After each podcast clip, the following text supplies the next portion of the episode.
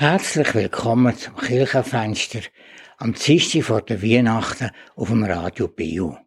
Bis am 10 begleitet noch der Uli Hering. Wir laden euch ein zu einem Bibelgespräch über Philippe 4, 4 bis 7. Am Gespräch machen mit der Andreas Zimmermann von der Reformierten Kirche, die Gabriele Berz Albert von der Katholischen Kirche und Judith Dumut Attinger von der Heilsarmee. Zuerst ein paar Worte zu der Einleitung. Der Paulus hat den Brief auf Philippi geschrieben. Philippi ist die Hauptstadt von der römischen Provinz Mazedonien in Nordgriechenland. Wo der Paulus und sie Begleiter Silas auf der zweiten Missionsreise nach Philippi gekommen sind, haben sie bei der Lydia an einer Purpurhändlerin übernachten ein Wahrsager in der Stadt hat die beiden, Paulus und Silas, angeschwärzt und schlecht gemacht. Wo der Paulus mit der Zeit genug gehabt hat, ist er zu dieser Frau hingegangen und hat ihr den Wahrsagergeist austrieben. Das hat aber den Oberen von der Stadt nicht gepasst, weil sie damit für die Frau viel Geld verdient haben. Und dann haben sie dann als Rach die Beterei sperren. Mitten in der Nacht haben Paulus und Silas Loblieder gesungen. Da ist eine gewaltige Bewegung das ganze Gefängnis durchgegangen und hat alle Türen vom Gefängnis aufgemacht. Der Gefängniswärter hat sich wegen dem das Leben nehmen. Doch der Paulus hat ihn besänftigt und hat dann eine grosse Predigt können halten. Schließlich hat sich der Gefängniswärter und seine ganze Familie taufen Durch das Erlebnis haben Paulus und sie Begleiter eine besondere Beziehung zu Philippi bekommen. Das sieht man dann auch im Brief. Er ist aus der Gefangenschaft geschrieben, vermutlich auf der Reise nach Rom. Wenn das so ist, dann wird der Brief im Jahr 57 oder 58 nach Christus geschrieben worden. Bevor der Andreas Zimmer den Text liest, hören wir noch ein Musik von einer CD mit dem Titel Der Nadal Notch. Es sind alles Weihnachtslieder auf dieser CD. Sie ist erschienen im Zeitglocken Verlag.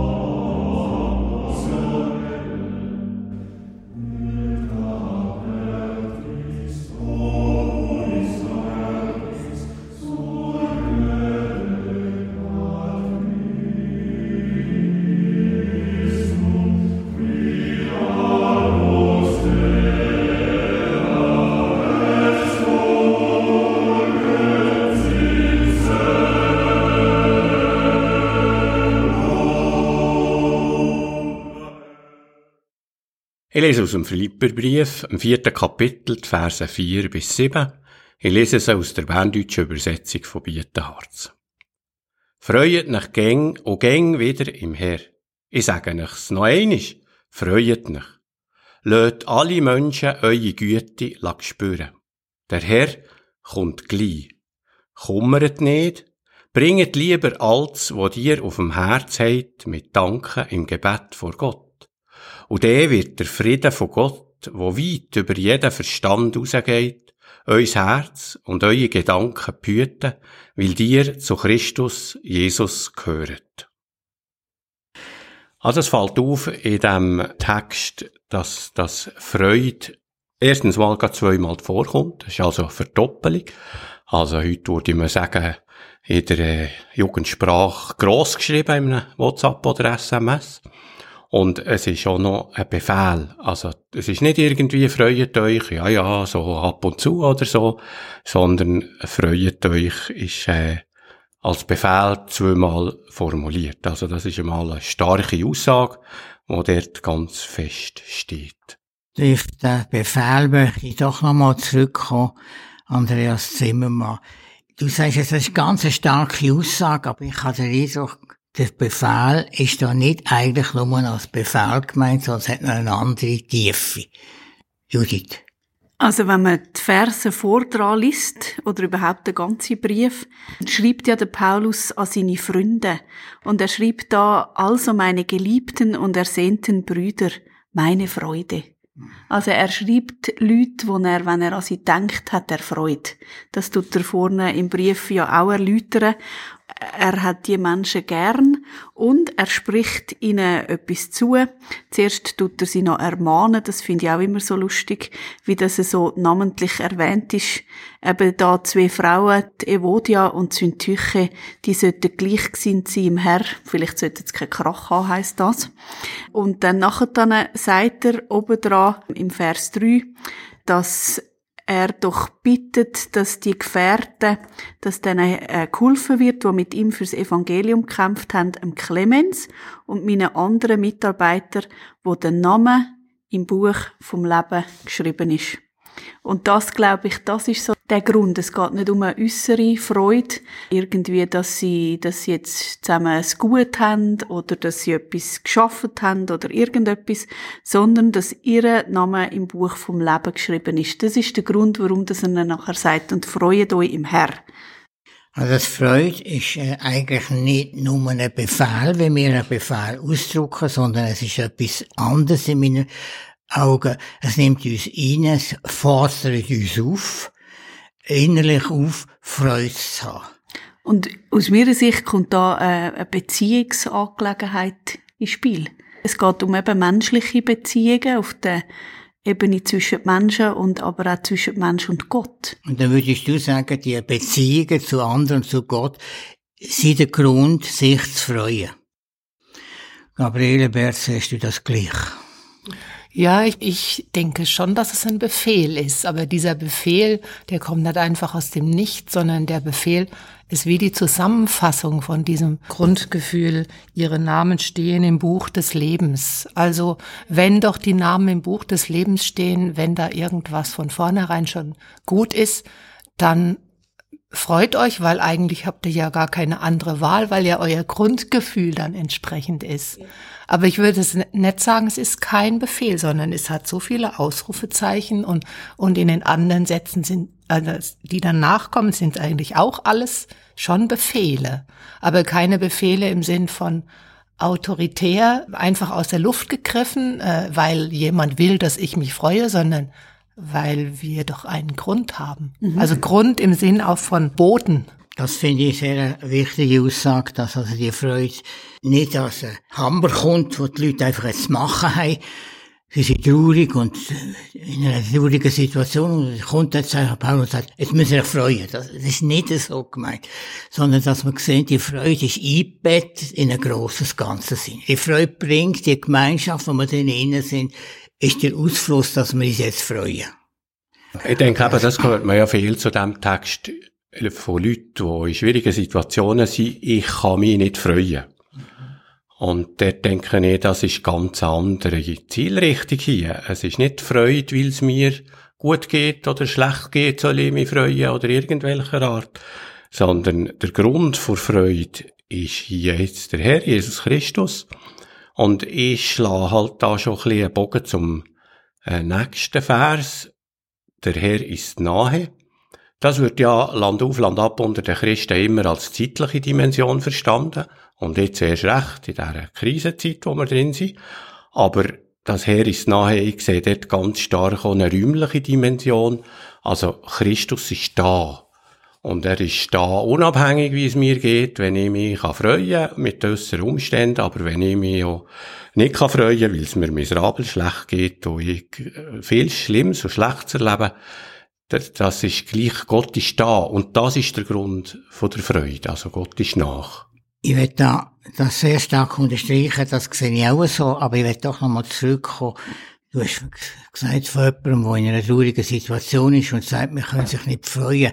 Das zeigt doch, dass ganz verschiedene Art von Freude bei uns Menschen sind. Man kann sich an Äußerlichkeiten freuen, irgendein schönes Wetter oder gutes Essen, aber man kann sich eben auch im Herz freuen und das ist ganz eine andere Freude, dünkt es mir. Oder sehen ihr das anders, Judith Dummermann? Ja, das ist eine andere Dimension. Und ich glaube, dass äh, so auseinandersetzen wie ein Chirurg, das, das bringt nichts. Das, es hängt ja alles zusammen. Wir sind ja ganz Mensch. Und ich glaube, der Paulus, der spricht ja da etwas an. Das ist ja nicht etwas Neues, was er erfunden hätte, dass man jetzt im Herr müsste Freude haben. Das ist etwas Uraltes, zum Beispiel eben im Psalm 73 dichtet ja der Asaf auch. Meine Freude ist es, dass ich mich zu Gott halte. Und meine Zuversicht setze ich auf Gott, den Herr.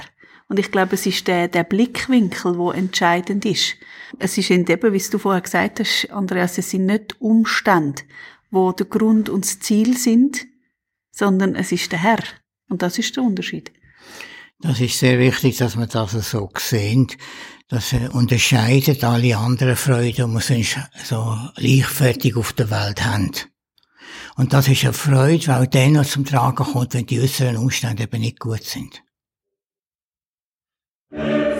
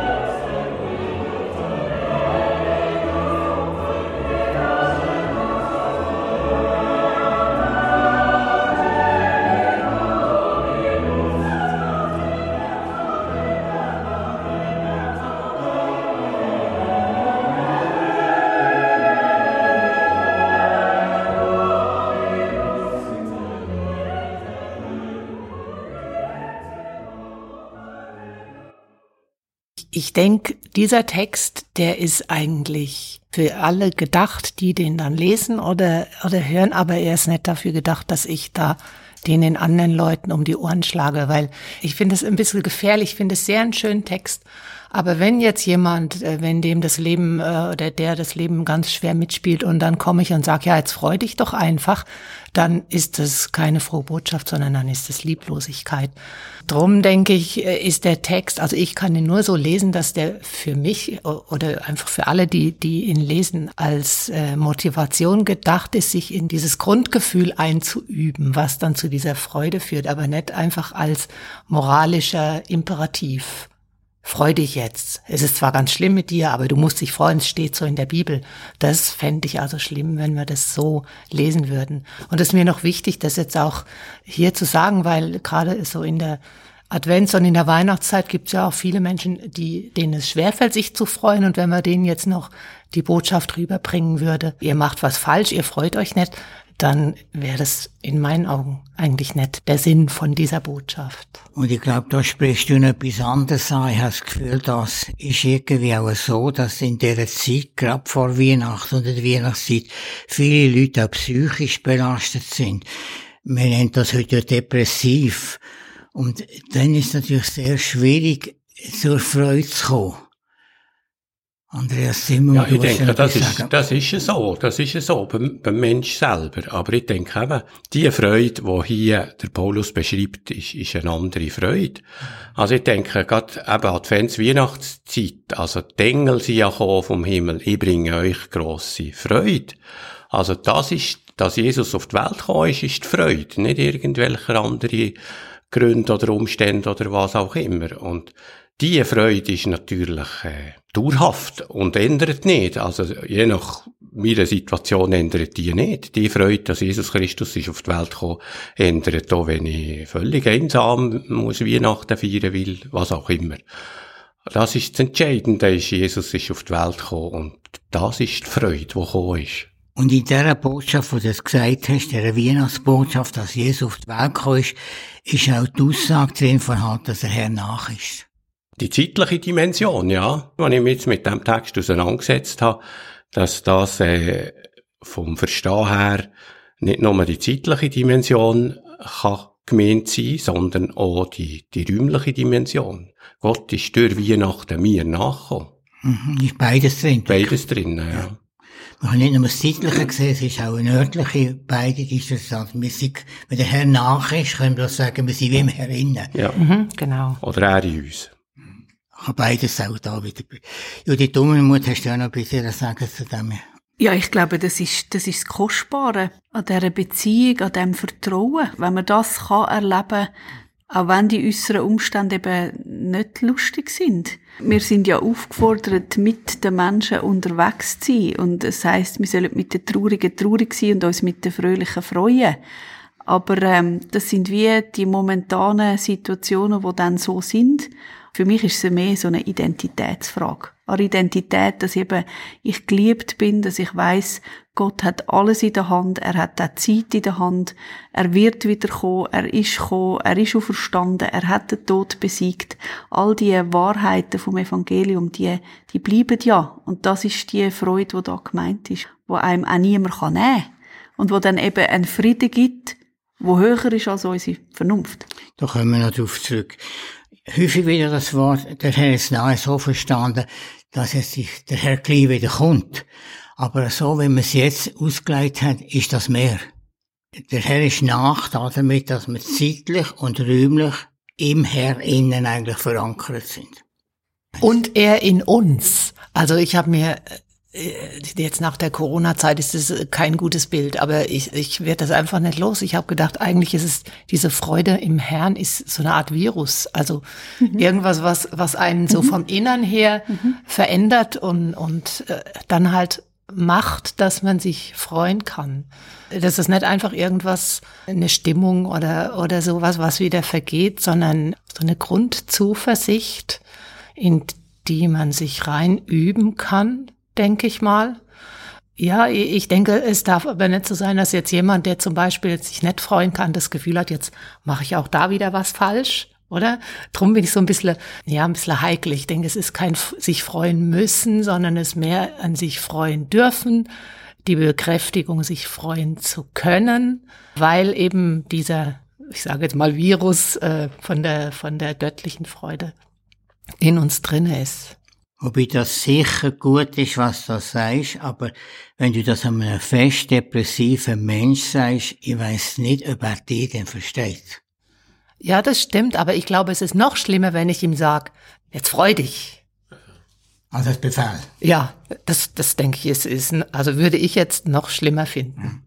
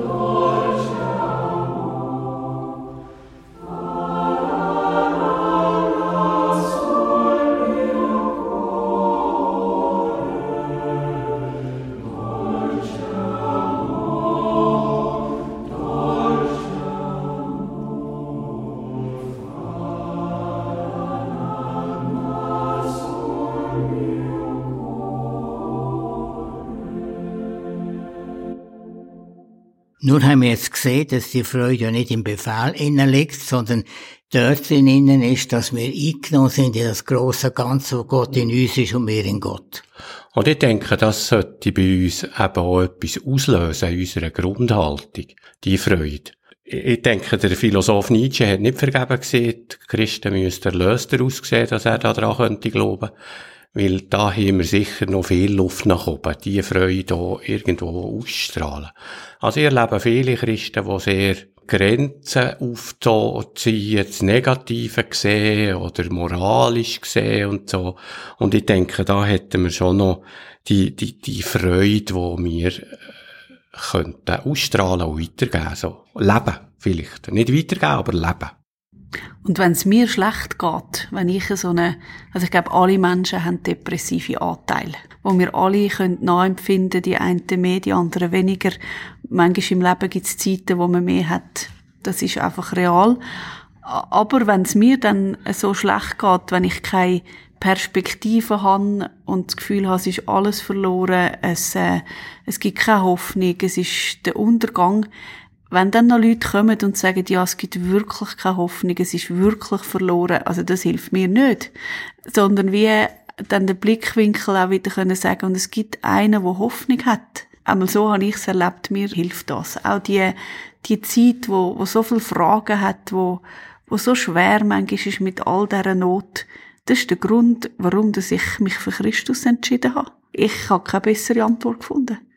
Das ist häufig auch der Weg, auch wenn es eine Lösung ist von vielen Weltproblemen, aber der Weg, wo du überhaupt kannst existieren Ja. In dem Ding Sinn. Wo wirklich mich am Leben behalten hat, auch in, in so einer depressiven Phase. Und ich glaube, depressive Phasen hat jeder Mensch und weiß, wie es heisst, wenn man einfach sich nicht mehr freuen kann. Und doch ist das die einzige Hoffnung, die noch irgendeine Zukunft uns verheißt. Mhm. Und sie kommt nicht aus uns selber raus. Ich glaube, das ist für mich der Punkt.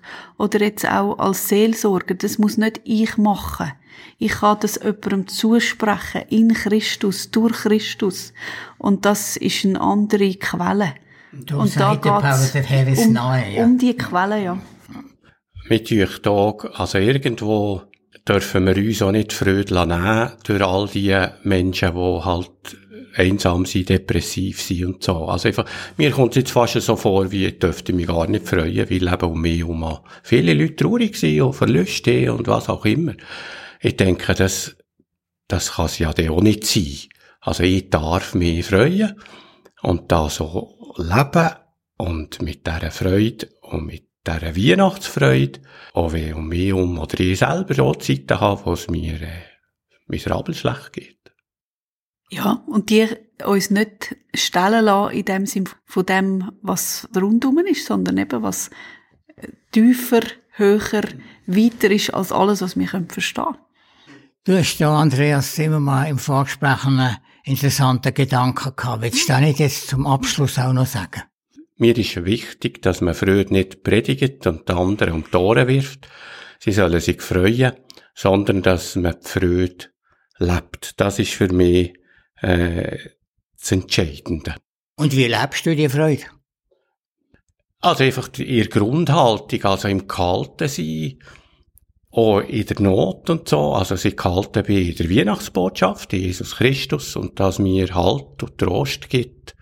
Und der Paulus fährt ja mit dem äh, wunderschönen Satz weiter, lasst alle Menschen eure Freundlichkeit spüren. Und dort äh, in der alten Luther-Übersetzung ist ein wunderschönes Wort, das er da gebraucht hat. Lass die Lindigkeit.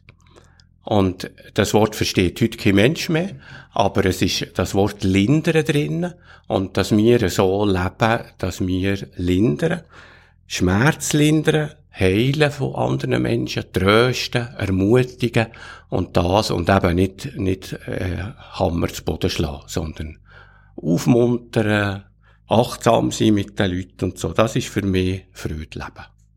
Und vor allem auch den anderen Verständnis zeigen für ihre Situation.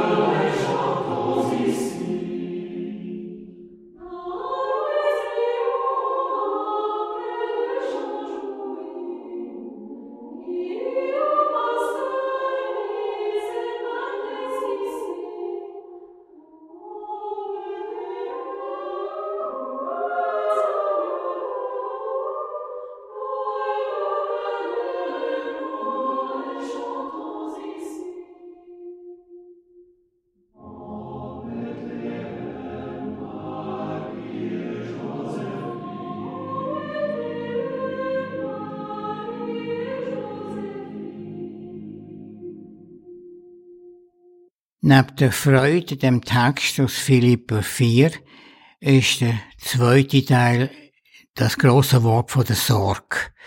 Dass wir nicht Sorgen haben. Wir werden jetzt nachher über das reden und da hat Judith Dummermuth ein ganz gutes Beispiel gebracht.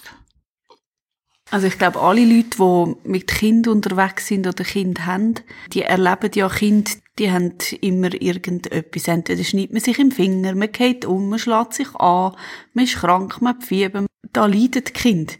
Und in all dem Schmerz inne habe ich bei allen unseren Kindern beobachtet, dass sie dann ganz fest die Nähe vom Mutti oder vom Vati suchen.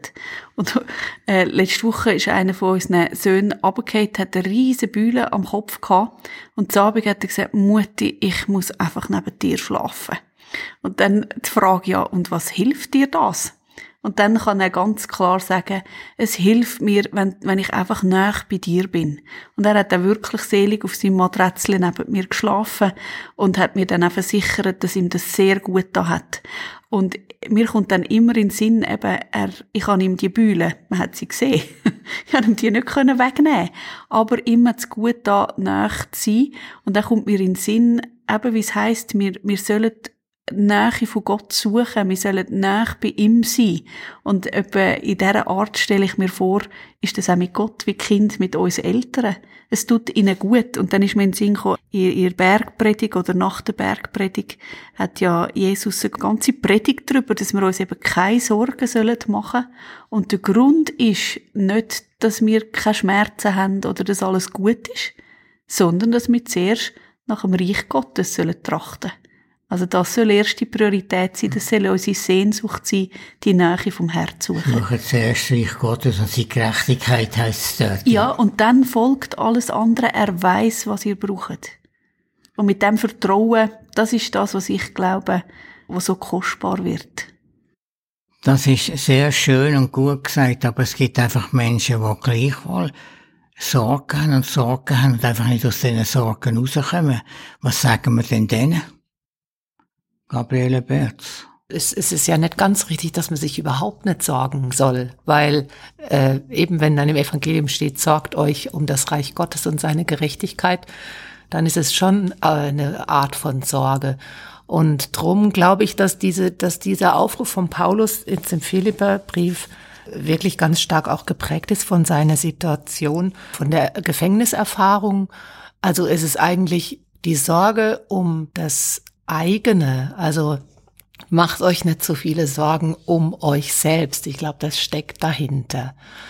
Auf die Frage, was sagen wir den anderen, äh, denen, die, die halt wirklich schwere Sorgen haben, für mich hat's immer zwei Dimensionen, weil ich denke, es gibt verschiedene Arten von Sorge. Also wenn ich ganz in meiner Sorge verstrickt bin, um mich selbst oder wenn ich das Gefühl habe, ich muss mein Leben im Griff haben oder es hat keinen Spielraum für das, was im Leben vielleicht passiert äh, und unerwartet ist, dann ist es eine, äh, ich sage jetzt mal in Anführungszeichen, eine falsche Sorge.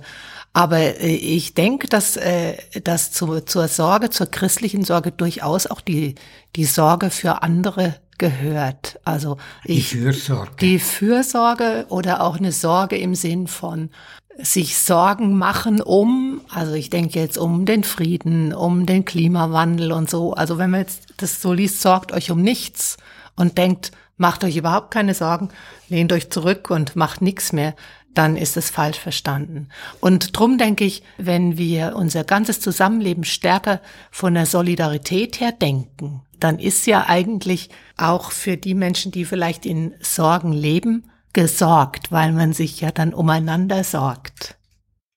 Aber man muss doch da an Jesus erinnern, das ist richtig, was du sagst, aber Jesus sagt eben nicht, geht in erster Linie um Sorgen, sondern um sein Reich und seine Gerechtigkeit suchen. Anstelle von der Sorge setzt er etwas anderes, ein anderes Streben von uns Menschen an. Aber das wäre jetzt genau eigentlich auch die, die ganz konkrete Antwort, wenn jetzt jemand zu mir kommt und sagt, ich habe Sorgen, ich habe... Äh, finanzielle Sorgen, wirtschaftliche Sorgen oder so, dann kann ich nicht einfach sagen, sorg dich um nichts, sondern dann muss ich sagen, sorg dich um Gerechtigkeit. Also mir muss ich das dann sagen und muss dann halt versuchen, dieser Person im Rahmen von dem, was mir möglich ist, irgendwie beizustehen und zu helfen. Also ich denke, das gehört dann eben durchaus zur Sorge dazu. Die Fürsorge. Das ist die Gerechtigkeit. Mhm. Also sorgt euch um Gerechtigkeit, mhm. ja. Naja. Und da sind wir mal. Ich denke, es, eben, das Wort Sorge ist vielfältig, aber die Sorge, die hier gemeint ist, Sorgen machen und ist das allgemeine Sorgen machen. Und das ist ja erstens einmal immer zukunftsgerichtet. Also ich mache mir Sorgen, was könnte passieren. Das ist nicht das, was schon passiert ist, sondern Sorgen machen um das, was könnte passieren. Und ich denke, äh, wir wissen das, wir können die Sorgen manchmal probieren abzuladen mit allen möglichen äh, Tricks und Tipps und was auch immer, aber die Käben kommen zurück, so wie man Stehfurt wirft, wo man eine Gummiseelage gemacht ist, der kommt wieder zurück. Und der Luther hat ja auch gesehen, also, dass die Sorgen in meinem Kopf nisten, die Vögel Sorgen, das kann ich nicht verhindern, die kommen und die sind da, aber dass sie auf meinem Kopf ein Nest bauen, das kann ich verhindern. Und ich denke, wir müssten lernen, die Sorgen entsorgen. Also auf unseren Ködersäcken, wir umtun, ich glaube, ziemlich im ganzen Oberland, ist auf den neuen Ködersäcken ein interessanter äh, Vers drauf. Entsorgen mit Köpfchen. Und das ist für mich so ein, bisschen ein Bild dafür, also dass wir entsorgen. Und mir durch das ein sehr schönes Bild, wenn wir unsere Sorgen ins Köder tun. Und die, das Köder kommt ja näher in die Kehrichtverbrennungsanlage und wird verbrennt und fort ist es. Und ich glaube, das hilft wirklich praktisch, wenn wir unsere Sorgen aufschreiben und notieren und die irgendwo entsorgen. Köder verbrennen, was auch immer.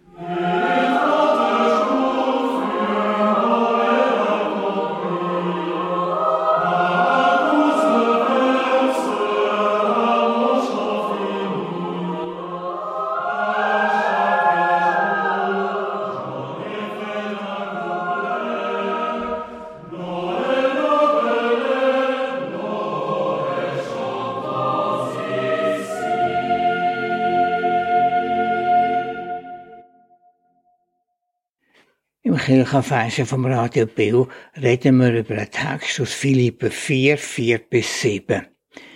Es ist vor der Musik um Sorgen gegangen.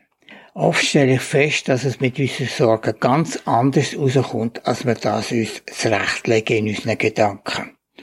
Da dazu meint Judith Dummermuth. Erstens kommt es anders, zweitens als man denkt. Ja. Das ist ja, definitiv so.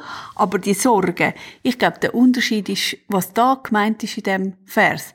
Das Aufschreiben und irgendwie im Bach gehen oder irgendwo, das kann schon helfen.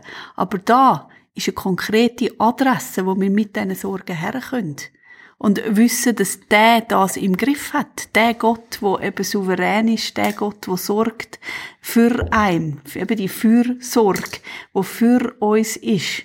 Wer kann gegen uns sein, wenn ich doch für euch bin? Und so weiter. All die Zusagen. Er hat sein Volk, wo so mühsam war. Also ehrlich, manchmal denke ich, ja, ich bin ja genau gleich. Und es ist ja so, wir sind ja genau gleich. Er hat sie trotzdem durchgeführt. Er hat das Volk Gottes nicht vergessen. Er sagt, ich, ich bin treu, auch wenn ihr untreu sind und so weiter. All die Zusagen, die gelten. Und das ist das Gegenmittel zu diesen Sorgen. Weil die Sorge ist die Angst, wie ganz am Anfang der Menschheit. Für mich ist das Adam und Eva Syndrom. Meint Gott echt gut mit mir? Das sind die tiefen Sorgen. Und das ist das aus meiner Sicht, wo, wo der Paulus, wo alle Glaubenshelden sagen, ich darf Gott vertrauen. Ich weiß nicht alles. Es ist ja keine Garantie für ein Schockeleben. Aber die Garantie in dem Sinn, dass Gott mit mir ist. Ja, und Paulus die Einsicht, der sagt, lasst euch in allen Lagen eure Bitten mit Danksagung vor Gott bringen oder mit mhm. Fürbitte, dass wir also das dürfen vor Gott mhm. anlegen und dass wir auch dürfen sehen, wie wir Sorgen haben und dass Gott wirklich zum Beispiel im Gebet anlegen, kann das doch schon ganz viel helfen. Schon nur, dass wir das aussprechen und sagen, kann doch eine Hilfe sein, dass die Sorgen leichter werden. Das glaube ich eben auch. Ich denke, die Sorgen haben ja oft auch so den Effekt, dass man in sich selbst sich zusammenkugelt. Der Augustinus, der sagt ja, das in sich selbst verkrümmte Herz. Und ich finde so ein schönes Bild. Und ich denke, in dem Moment, wo man sich an Gott wendet, wird so dieser Teufelskreis vom immer um sich selbst und in seinen Sorgen gefangen sein wird gebrochen ganz unabhängig davon, ob Gott oder, oder wie Gott dann damit umgeht. Aber mindestens ist mal dieser Teufelskreis vom in, in sich selbst Gefangensein gebrochen. Und du hast ja viel erwähnt und viel Wichtiges und Gutes. Und sobald wir das erfahren und spüren, dass wir dort gehalten sind, sind die Sorgen vielleicht nicht vorbei und der Grund von der Sorge auch nicht vorbei, aber es ist einfacher, all das zu vertragen. Vielleicht kommt auch noch so das Gefühl dazu, ich bin mehr als meine Sorgen. Also irgendwo, äh, der, der Raum wird irgendwie weiter. Es geht auf. Ja. Und ich, ich denke auch, dass man dann auch überhaupt wieder fähig ist zu sehen, was sonst auch noch da ist. Dass eben nicht alles verloren ist sondern dass es durchaus auch Sachen gibt, die gut sind. Und das ist ja das Problem eben, du sagst, das ist der Teufelskreis, die Abwärtsspiralen, oder wenn es dann eins Negatives nächste nach sich zieht. Das tut niemandem gut. Du sagst etwas ganz, ganz Wichtiges. Wir sind häufig einfach nur so, dass wir nur auf die Sorgen umpochen und nicht mehr merken, was nebendran noch gut ist und was wir auch noch als positiv sehen Ja, eben, weil mit dem Kreislauf, den Gabriele beschrieben hat, wie gefangen ist. Und ich glaube, es heisst nicht umsonst. Teufelskreis. Es ist nichts, was Sagen bringt. Ja, wir dürfen Sorgen haben. Gott sei Dank sagt Gott nicht, nein, du darfst keine Angst haben. Nein, du darfst keine Sorgen dir machen.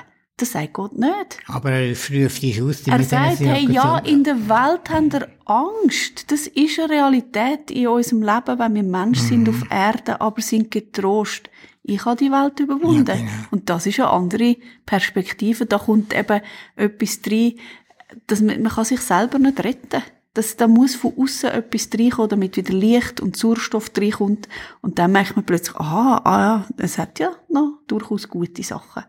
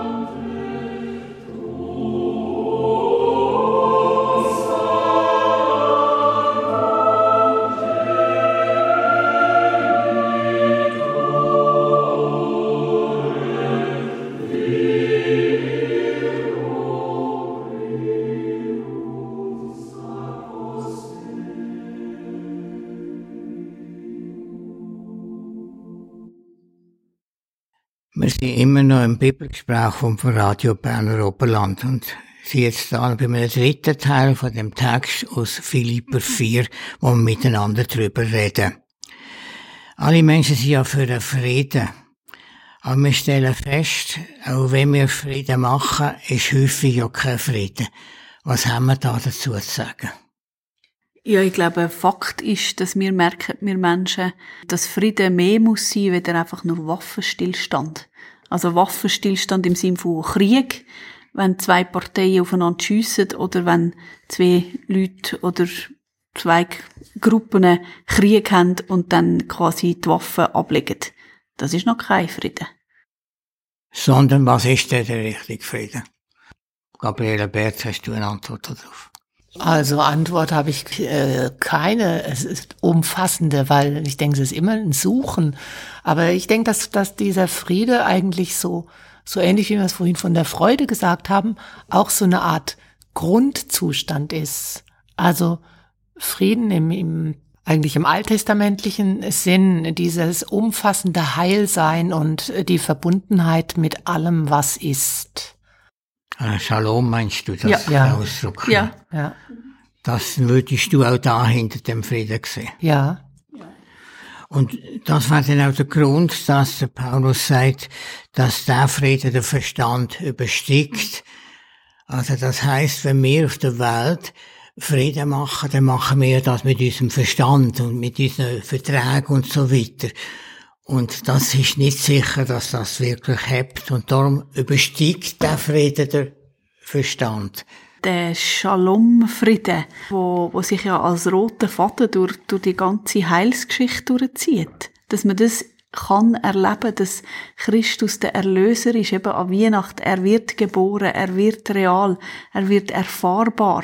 Dass das alles durchdringt. Und das heißt ja nicht, dass wir nicht sollen quasi Streit schlichten, dass wir nicht sollen Kriegsparteien zur Einigung auffordern und so weiter. Ich glaube, das ist wichtig und dass wir sollen Verträge haben, etc so funktioniert das Leben auf Erde. Aber das ist, das ist die irdische Dimension. Und ich glaube, was da reinkommt, ist eben eine göttliche, übernatürliche Dimension von Frieden, dass der Jesus eben das Heil gebracht hat. Und das wird äh, örtlich gesehen fast so müsste zum Ausdruck werden, dass der Frieden über der ja, Welt steht. Ja, es ist, es ist ein grösserer, ein weiterer, ein kostbarerer, ein umfassenderen oder wie man heute sagt, ganzheitlicheren Frieden. Und auch, ich glaube, etwas, was wir auch immer wieder vergessen, wir haben ja immer das Gefühl, mit uns selber fange ich die Weltgeschichte an. Wir haben sie jetzt. Und jetzt müssen wir, wenn wir nur richtig tun und jetzt wir zeigen jetzt, wie es geht, auch demütig zu sein und zu sagen, wir sind so ein kleiner Teil in einer so grossen Geschichte, so wichtig in dem Sinn sind wir persönlich nicht. Und wir leben in einer enorm individualistisch prägten Zeit, wo jedes so wahnsinnig wichtig ist. Ist er ja auch, gar keine Frage. Aber nicht so, wie wir es manchmal das Gefühl haben. Das ist aufblasen und das ist keine äh, gute Sache. Und auch zu sagen, auch weltgeschichtlich. Also, wir, wir sind ein kleiner Klacks. Und Gott ist der, der souverän über die ganze Zeit, über alle Kulturen, über alle Nationen, über jedes Einzelne. Er weiß sogar, wie viel Karten ich auf dem Kopf habe. Ich habe beides. Aber eben in der Weihnachtsbotschaft, also die Engel sagen Frieden auf Erden, oder? Mhm. Und den Menschen das Wohlgefallen, je nachdem, wie welcher Übersetzung, dass der Frieden auf Erden. Und für mich stellt sich natürlich schon die Frage, das ist jetzt als äh, theoretisch sehr richtig. Aber wo sehe ich den Frieden? Gibt es Beispiele in unserem, in meinem Leben, in unserem Leben, wo man sieht, mal, das ist jetzt Frieden von Gott? Ja, ich glaube, das ist dort, wenn, wenn Vergebung passiert. Vergebung ist einseitig aus meiner Sicht. Wenn du mir weh tust, kann ich mich entscheiden, ob ich quasi das behalten und sagen, wenn du dann nochmal tust, dann habe ich dann etwas gegen dich, das ist die Rache. Und Vergebung bedeutet für mich, ich gebe das Recht auf Rache Gott ab. Dann habe ich nichts mehr gegen dich. wenn wie die zwei Parteien das wie können machen, dass sie das Recht auf Rache können abgeben, dann kann Versöhnung passieren. Und das ist für mich Frieden. Und das erlebe ich in meinem Alltag, in Beziehungen, wo manchmal wirklich schwierig sind. Und wenn dann das Glück einem geschenkt wird, dass man einander kann vergeben und dass Versöhnung passiert, das ist Frieden. Und das erlebe ich. Und da sehen wir doch etwas, dass zweierlei Arten von Frieden da müssen gesehen werden. Österlicher Frieden, eben zum Beispiel Waffenstillstand oder mit Verträgen abmachen. Und der Frieden, den ich im Herzen trage, der auch etwas ausstrahlt, der etwas anderen gibt, der ist mindestens ebenso wichtig. Also ja, ich, ich finde das schon noch wichtig, dass dieser Friede also für mich ganz fest an die Weihnachtsbotschaft gebunden ist, aber die Weihnachtsbotschaft, die ist für mich eben nicht fertig mit Weihnachten.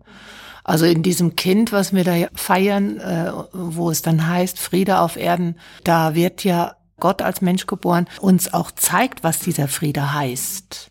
Seine Zuwendung wirklich über alle Grenzen weg und zu zeigen, vor Gott sind alle Menschen gleich. Keine Berührungsängste zu haben, wenn jemand anders ist die Tische im Tempel umzuwerfen äh, und durchaus auch äh, den Tarif durchgeben, wenn irgendwas äh, gegen Gottes Ordnung geht.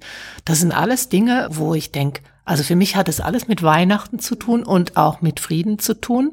Ich habe jetzt gedacht, für mich ist das Wort von Versöhntheit ist eigentlich noch ganz wichtig mit äh, für den Frieden und nicht im Sinn von ja, wir machen jetzt Frieden, sondern ich lebe, ich versuche versöhnt zu leben mit anderen Menschen, mit Gott, mit der Schöpfung, mit mir selbst, weil ich irgendwo glaube, dass dieser Gott nicht fern von der Welt ist, sondern in Jesus Christus gekommen ist und uns zeigt, wie wir so leben können, dass es am Ende allen gut geht.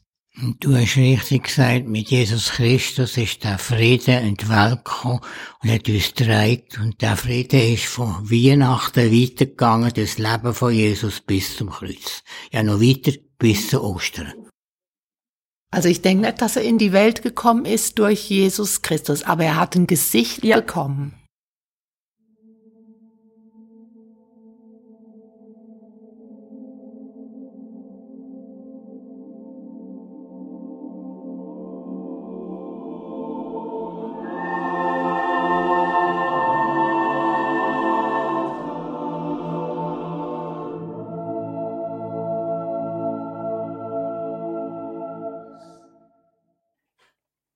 Judith Dummermuth Attinger, Gabriele Beerz Albert oder Andreas Zimmermann haben über einen Philipper-Text Kapitel 4, 4 bis 7 diskutiert. Technik hat der Walter Trassel besorgt. Über die kommenden Festtage laden wir noch zu ganz vielen Festtagssendungen ein. Am Heiligen Abend, 24. Dezember, vom 8. bis zum 12 haben wir ein ganz vielseitiges Programm. Es ist gestaltet vom Andreas Zimmermann. Zur Nacht am 10 haben wir dann einen Studiogottesdienst mit der Predigt von der Christine Sieber und der Chorgemeinschaft Untersee. Am Weihnachtstag vom 9. bis am 12. gestaltet Helen Hochreutner das Festtagsprogramm. Am halb zehn kommt dann die Übertragung vom Festgottesdienst aus der katholischen Kirche St. Maria zu tun. Die Predigt hat dann der Ozioma Nachukwu. Heute in einer Woche laden wir zum nächsten Kirchenabend ein. Am Abend um 8 Uhr zum Kirchenstübel und am 9 Uhr zum Kirchenfenster. Der Andreas Zimmermann geht dort den Spuren vom Lied Stille Nacht, Heilige Nacht nach. Bis am 10 Uhr hören wir noch ein bisschen Musik. Dann kommt das Nachtprogramm vom Radio Beo. Der Uli Hering wünscht noch eine gute Nacht und gesegnete Festtage. Gute Nacht miteinander.